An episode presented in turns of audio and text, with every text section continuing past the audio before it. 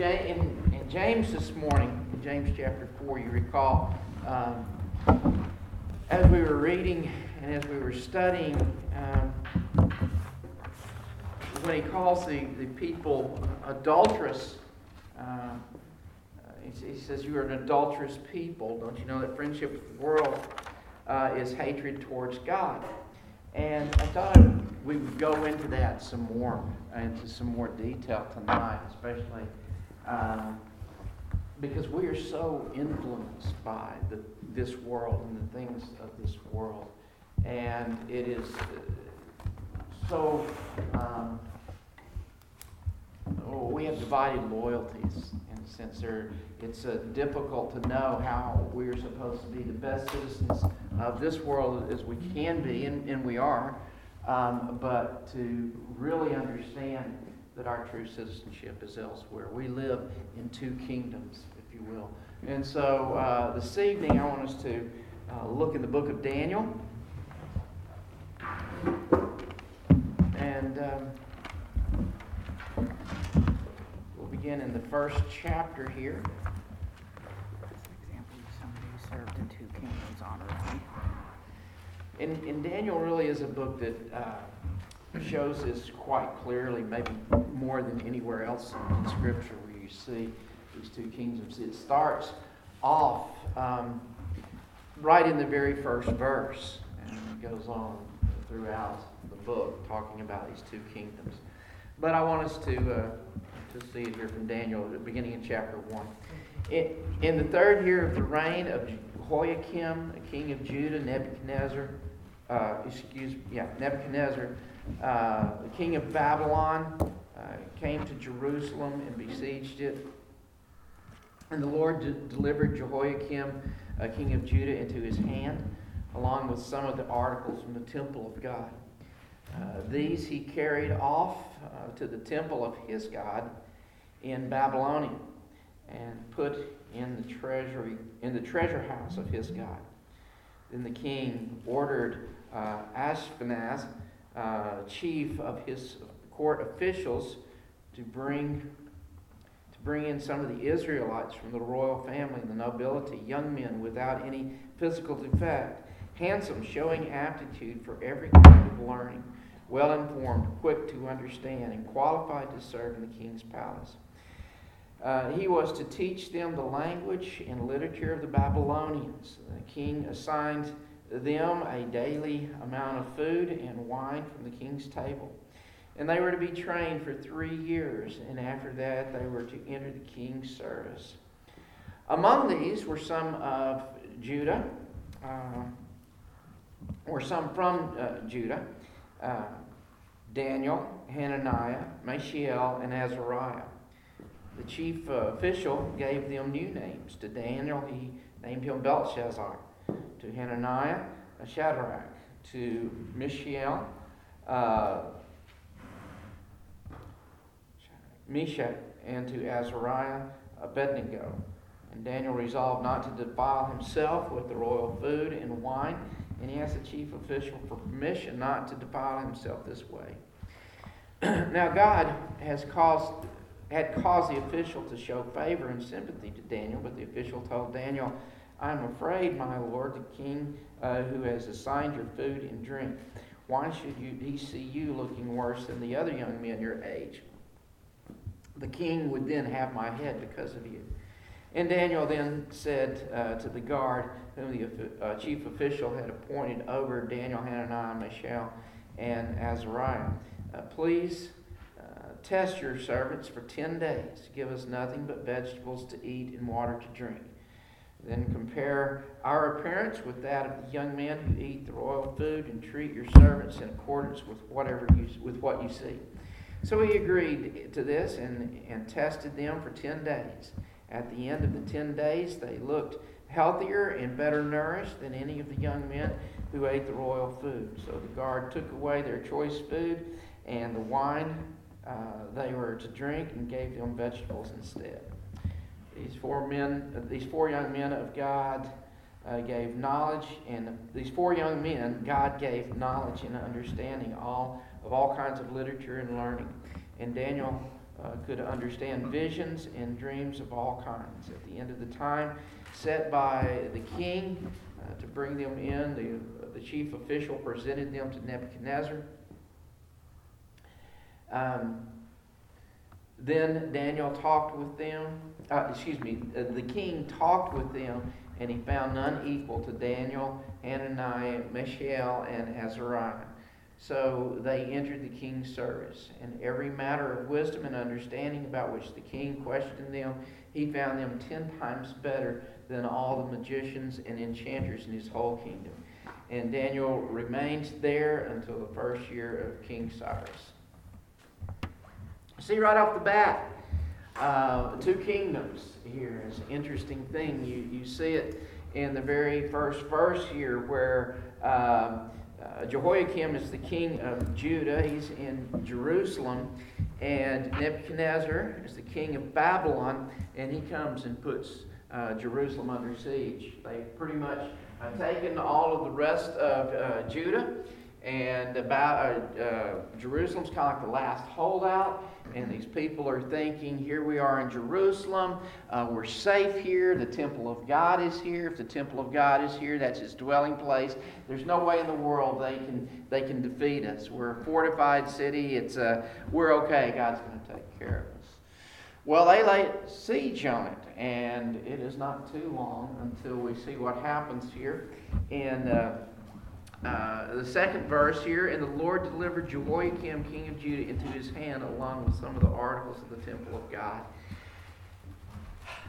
It's uh, whose doing is it? Well, it's the Lord's doing, isn't it? And we look at it and go, that doesn't make sense. Here we have uh, Jerusalem, which is where the temple is, which is where uh, the presence of God is. It's the royal city. It's the it's the, the city of lords, the city where people are come to worship the true, one true and living God. Uh, how can this happen? Um, these two cities represent two kingdoms. Um, and first of all, Let's, let's look at the, the, the kingdom of Babylon. The first place we actually see this uh, city is way back in um, Genesis chapter 11. You may recall what's going on in Genesis chapter 11. Anyone want to guess? Babel. Babel, yes. And what's going on at Babel?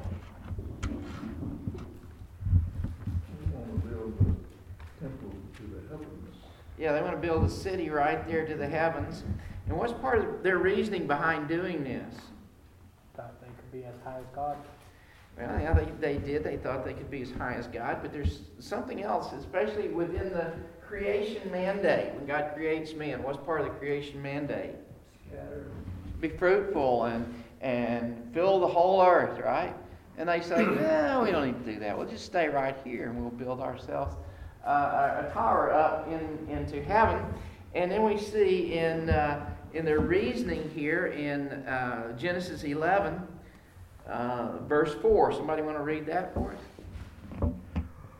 Then they said, Come, let us build ourselves a city and a tower with its top in the heavens, and let us make a name for ourselves, lest we be dispersed over the face of the whole earth. Okay. So we're going to make a name for ourselves, right? We don't have to follow the rule that God has given us. We don't have to be dispersed over all the earth. We're going to make a name for ourselves. We're going to be a rule to ourselves. We're going to be the kingdom of man, right?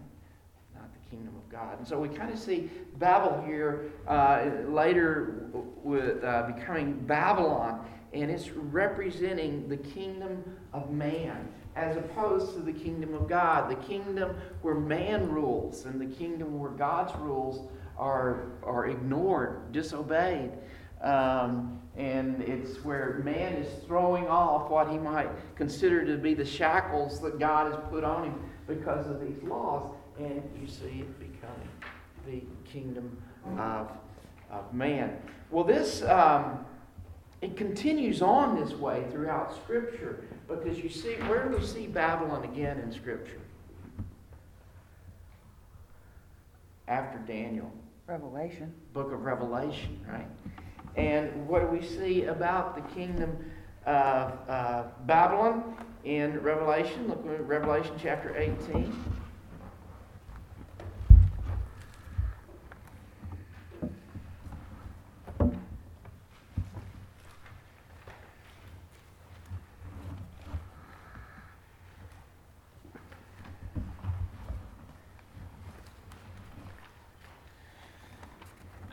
we, we actually see uh, Babylon introduced in Revelation in, in chapter 17 as a, uh, uh, look in verse 5 here. Uh, the title was written on her forehead of, of this uh, uh, harlot, and it says, Mystery Babylon the Great, the mother of prostitutes and of the abomination of the earth. Um, and so we, we see her, she is uh, become representative, Babylon is representative of the kingdom of man, especially in opposition to the kingdom of God. And um, ultimately, we see what happens with uh, the kingdom of man. Um, all the kings of the earth committing adultery with her. And verse 9 here, uh, Revelation 18, verse 9. And in. Uh, when all the kings of the earth who had committed adultery with her and shared her luxury see the smoke of her burning, they will weep and mourn over her, terrified at her tor- torment. They will stand far off and cry, Woe, woe, O great city, O Babylon, city of power, in one hour your doom has come. Hmm. Here's a, the city of man, the kingdom of man, especially in opposition to the kingdom of God. And it was a great city, a great city of great power. Um, where if in this world, if you wanted anything, you read the first part here of, of chapter 18 about um, all the all the great things that, that she has and has offered, and uh, all the merchandise and her riches and luxuries and everything that people would look at, and these were the kinds of things that we would we would desire and think that it's been given, but it will be defeated in uh, basically one hour, as we read here. Now, um, Jerusalem, um, back in uh, Daniel, back to Daniel chapter 1. If Babylon represents the kingdom of man or the city of man, what would Jerusalem be representative of? Kingdom of God. Kingdom of God, right. Jerusalem will be representative of the kingdom of God. It's the city of God and the, in, the, in the kingdom of God. And so we see this here that it looks like the first few verses here of Daniel, it looks like the, the kingdom of man is winning out. What, what happens, not only do they besiege it, um, and then they defeat it when Jehoiakim is given over into the hands of Nebuchadnezzar. But what else happens in, in verse 2 here? Daniel 1. They took the It's taken from the, from the temple. Yeah, uh, so, so the house of God, uh, the temple in Jerusalem, they're taking some of their uh, some of the articles of the temple, and what do they do with them? Put them in the house of their God. Put them in the house of their God. Is that Isn't this where they think that the, the uh, Ark of the Covenant disappeared this time? I'm not sure. Could, could very well be. I think. Seems like that might be the case because I don't recall it being around after that. I know that it would have been around. That's why there's a lot of speculation that it's under the temple now. Okay. that, that it might have been hidden under there. Know, there's a theory from some old Jewish writings that a number of young priests went into a secret compartment there in Jerusalem, put it in there, and then sealed the whole thing Okay. with those guys in it. Hmm. Interesting. I, uh, it sounds like that could very well be. But the whole idea of the, the carting off of the uh, instruments from the uh, from Jerusalem and taking them to Babylon there would, would be suggesting that the king of Babylon was more powerful, right? Might see that and, and, and, and think that way. Well, not only did they cart off that, they, they cart off, uh, you know, these young men, Daniel, uh, uh, Hananiah, Azariah, and uh, um, Mishael. And um, they're, they're carted off as well. Now, it's interesting that when they get there, you know, in Jeremiah, Jeremiah is talking about this is going to happen, and he says, you know, when you get there, buy houses. you know, go ahead and get prepared to stay for a while because you're going to. Coming back Uh, soon. Huh? You aren't coming back soon. Yeah, you're not coming back soon. He does say that it's going to be 70 years. And in Daniel chapter 9, Daniel's reading through Jeremiah and he sees that and picks it up. So, anyway, um, so they're going there, and actually, in obedience to Jeremiah, when he's telling them to do this, you are to get involved in the land there.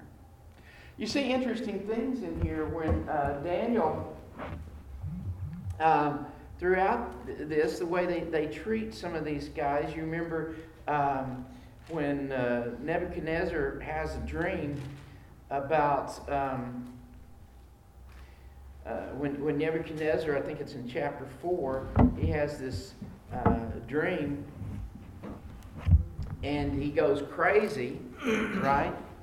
And you remember when Daniel comes in to interpret the dream for him? And he's hesitant about interpreting the dream, what's Daniel say to him? That's God that reveals He, he does say that God is the one who reveals these things. Um, let's see. What verse is it? Uh, Uh, verse, what is that, 19? Yeah, 19. That's in chapter two, nineteen. Uh, no, verse uh, chapter 4. Yeah. Yeah, verse 19, the second part here. Uh, listen to the way uh, Daniel feels about Nebuchadnezzar. Okay? And he's, he's treating it. And so he says, uh, uh, Belteshazzar, who is Daniel, says, answered, My Lord, if only the dream applied to your enemies and its meaning, meaning to your adversaries. He's saying, You're my king. You're my king here, right? And so he has this attitude about the kingdom that he's in, and it seems to be in obedience to what Jeremiah was telling him to do. You know, when you get in there, you go and you live, you do the best you can for to, to make the place prosperous. You're going to be there a while. Buy, buy property, get involved, uh, do things to help going on. And so we see here in the in the uh, kingdom of man, in the city of man, the way there's supposed to be some uh, we're, we're to react in it and to live in the city and the kingdom of man to advance it uh, the best we can and to make things look good and to support those uh, in authority and stuff. But I want you to notice something else. Uh, we find this back in chapter 1. When, when they're given the food from the king's table, what do they, what do they say? No, no thanks, right? Just, just give us, just give us uh, water and, and vegetables. And why do they say they, that they shouldn't do this? Didn't want to eat squirrel and drink moonshine. The- They didn't want to defile offered That's, themselves. that's a loose translation, but uh, They didn't want to defile themselves. they didn't want to defile themselves, right? They did not want to defile themselves. How would they be defiling themselves? Eating probably a lot of unclean foods. Yeah, unclean foods. They knew that they were part of another kingdom. Squirrel. not just not just the kingdom of man. They knew that they were part of another kingdom, and that is where their true allegiance lies. You know that uh, um, Nebuchadnezzar has this vision of this, you know, this great statue with all the different metals, and he's the head of gold, and, and so on. And then he, he goes on, he builds this statue for um, for everybody to bow down and worship. And then the, the three Hebrew children, they won't do that, right? Why won't they do that? Aren't they supposed to be uh, the best citizens they can in the kingdom of man? Yes, but they realize that their true citizenship, while they're there in the kingdom of man for this temporary time, but their true citizenship is elsewhere and they have a higher authority to be obedient to. They cannot bow down and worship these things. Later, Daniel, um, when Cyrus is tricked into making the, the law about no one can pray except to him, um, and and what does Daniel do? Well, that's just a, that's just a law we have to ignore, right? Because my true citizenship, while I'm a citizen here, it's My true citizenship is elsewhere with the king that's higher, and I have to obey his lead and his, uh, uh, uh, his commands over me. And so you see this happening in Daniel. Now, I want you to notice some of the things that, that, that, that the kingdom of the world tries to do to the people of God. We find this all in chapter 1 too. I get all this from uh, Sinclair Ferguson. He's a fairly reliable source on occasions. But, um, uh, so it's, it's from his commentary on here. But I want you to notice some of the tactics that go on um, in order for the kingdom of man to try to gain the, um, uh, the commitment or, or, or um, of God's people. And you see it in, uh, see, it's the first thing he does is he, he, they, they take these young men away from their homeland, away from their people. They're beginning to isolate them, setting them off by themselves, um, separating them from the teachings and the truths that they've had elsewhere. This is one of the things that Satan wants to do, and with the kingdom of the world wants to do, wants to separate us from uh, the truth. Um, I think part of our culture is when it offers so many alternatives uh, to the Lord. And there's so much out there, and it's beginning. It, um, even when we first got here, it was, and 20 years ago, it wasn't the case, but now it is. There's so much else going on on the Lord's Day to begin to isolate the people and separating them from the fellowship and the communion with God's people. And we find so many other things to do, especially within the schools. When I first, when we first got here, the Boys and Girls Club in the schools around here would not even schedule events for Wednesday nights. Hmm. Um, Yeah, right. that was because they knew that the churches were meeting. But all of a sudden, it's become there's something every night of the week and on Sundays and on Sunday mornings, and it is just uh, pulling people away from the church. So many uh, other activities that would, would pull us away from God and His people. And this is part of the, the tactics that the kingdom of the world will do is to begin to isolate the people. Um, part of the reason that the author of Hebrews in Hebrews 10:25, right? Don't don't uh, neglect the assembling of yourselves together. Some are in the habit of doing. Um, it is so important that we not be isolated from one another from the truths of God's word this way. And so this is one of the first things, uh, tactics of the world to try to get Christians to conform and people to conform to the kingdom of man. First of all, isolate them, get them away from um, the, the truths and the teachings and the other people uh, who've taught them all their lives. We've got to get them into our uh, kingdom. Second, we find in verse 4, it's the uh, indoctrination.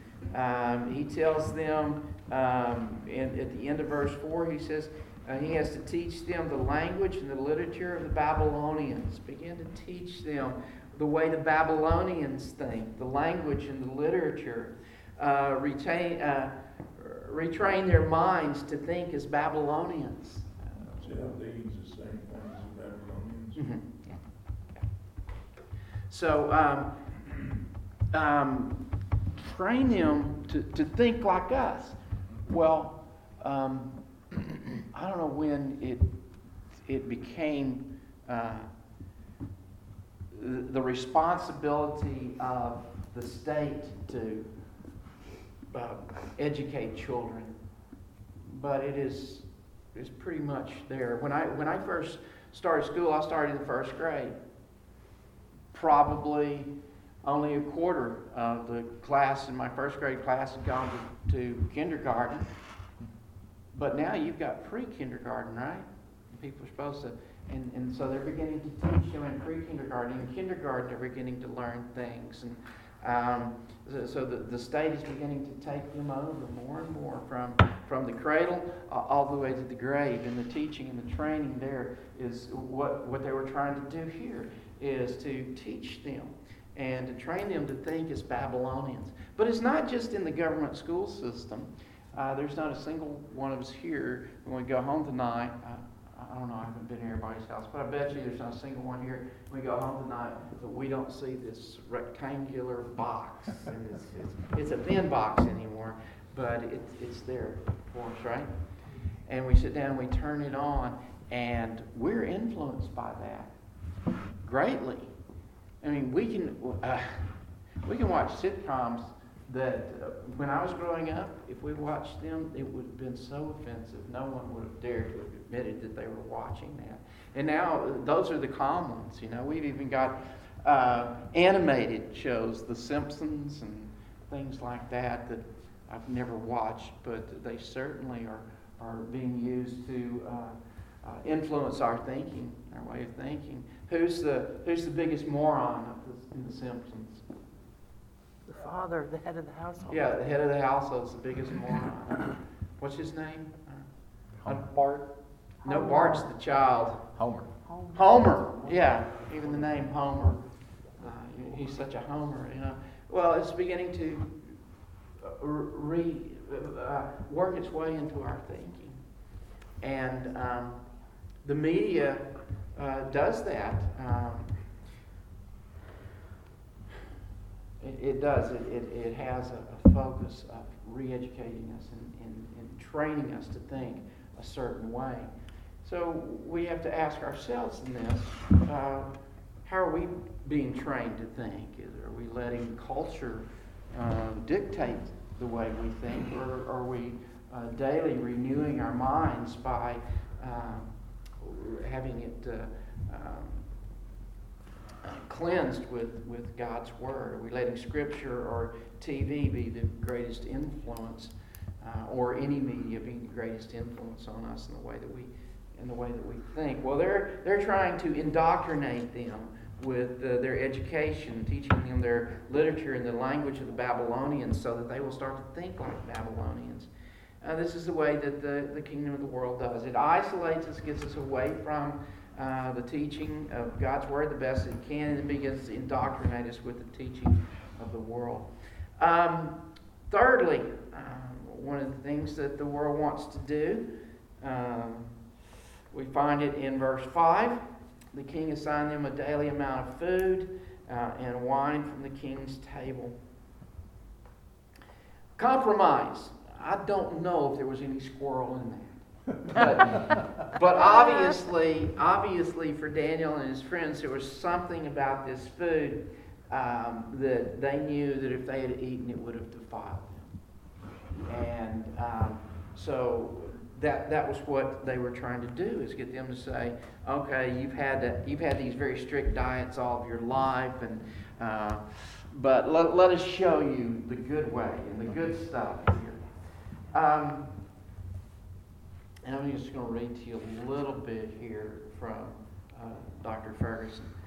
It says the good life that Daniel was offered was intended by the king to wean him away from the hard life which God had called him. It would encourage him to focus on himself, on a life of enjoyment.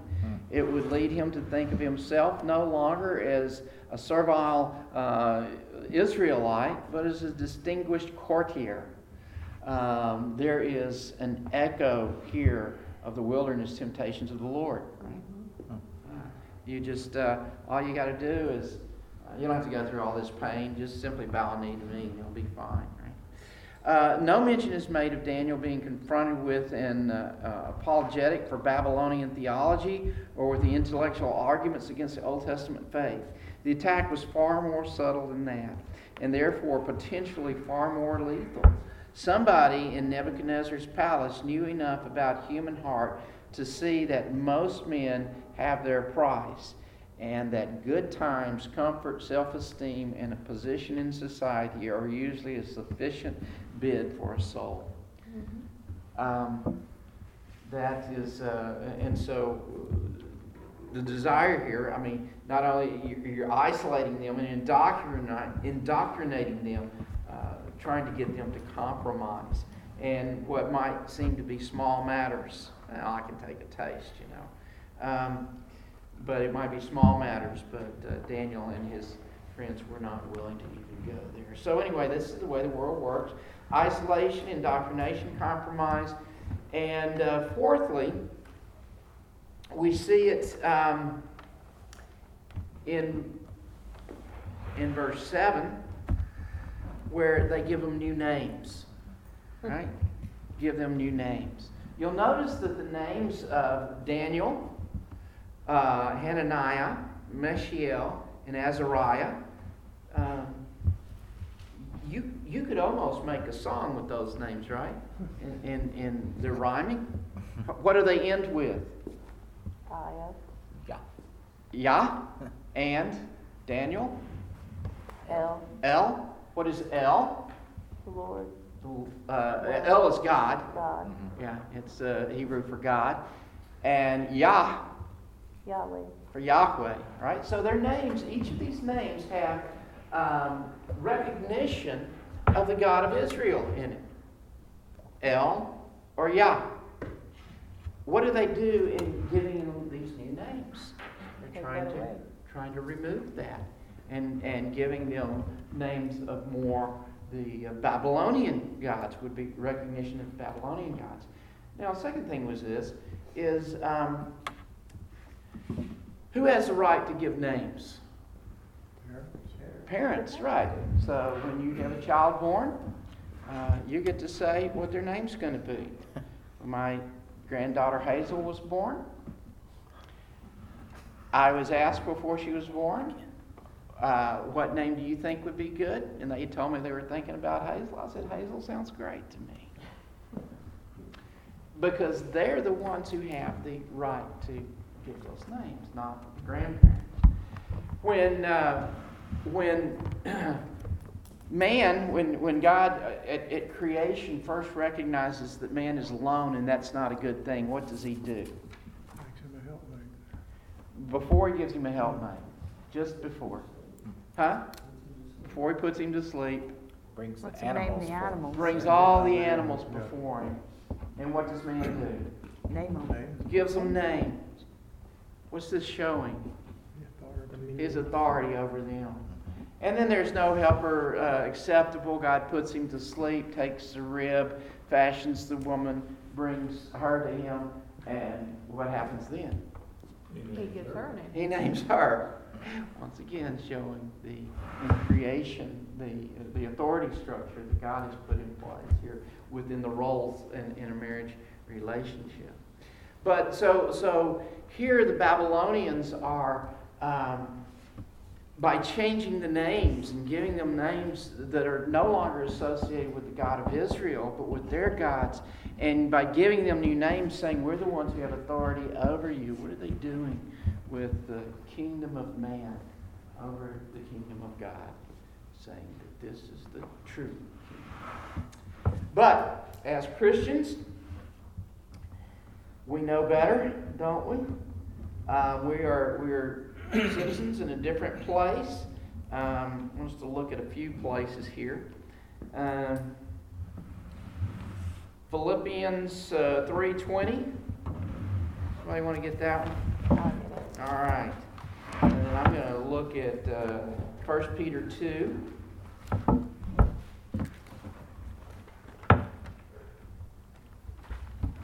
It's a, okay, you got Philippians 3.20? Mhm. Okay. But our citizenship is in heaven, and from it we await a Savior, the Lord Jesus Christ. Our citizenship is in heaven. Are we citizens of Texas? Yeah. Are we citizens of the United States? Yes. Is everybody here legal? We are, but where's our true citizenship? Well, it's in heaven. Where's our true loyalty, our first loyalty to be? To Christ. And, and, and to Christ and to the kingdom of God. James was talking about that this morning, right? As, as we read in James chapter 4, uh, talking about you adulterous people. You have become friends of the world, and you, you've allowed this friendship uh, of the world to take priority. You have become, um, uh, you know, committed more to the world than to the kingdom of God. That's what we're not supposed to do. And uh, rather weird to think of it this way. You can also find this language in Hebrews chapter 11, but uh, in 1 Peter 2 11. Dear friends, I urge you as aliens and strangers in this world to abstain from sinful desires which wage war against your soul. Which war against your soul. Both the author of Hebrews and Peter use the same language here. We are what in this world? Aliens. We're strangers and aliens in this world. Our true citizenship is in, in heaven. Our first loyalty is to be to the King of heaven and to that kingdom.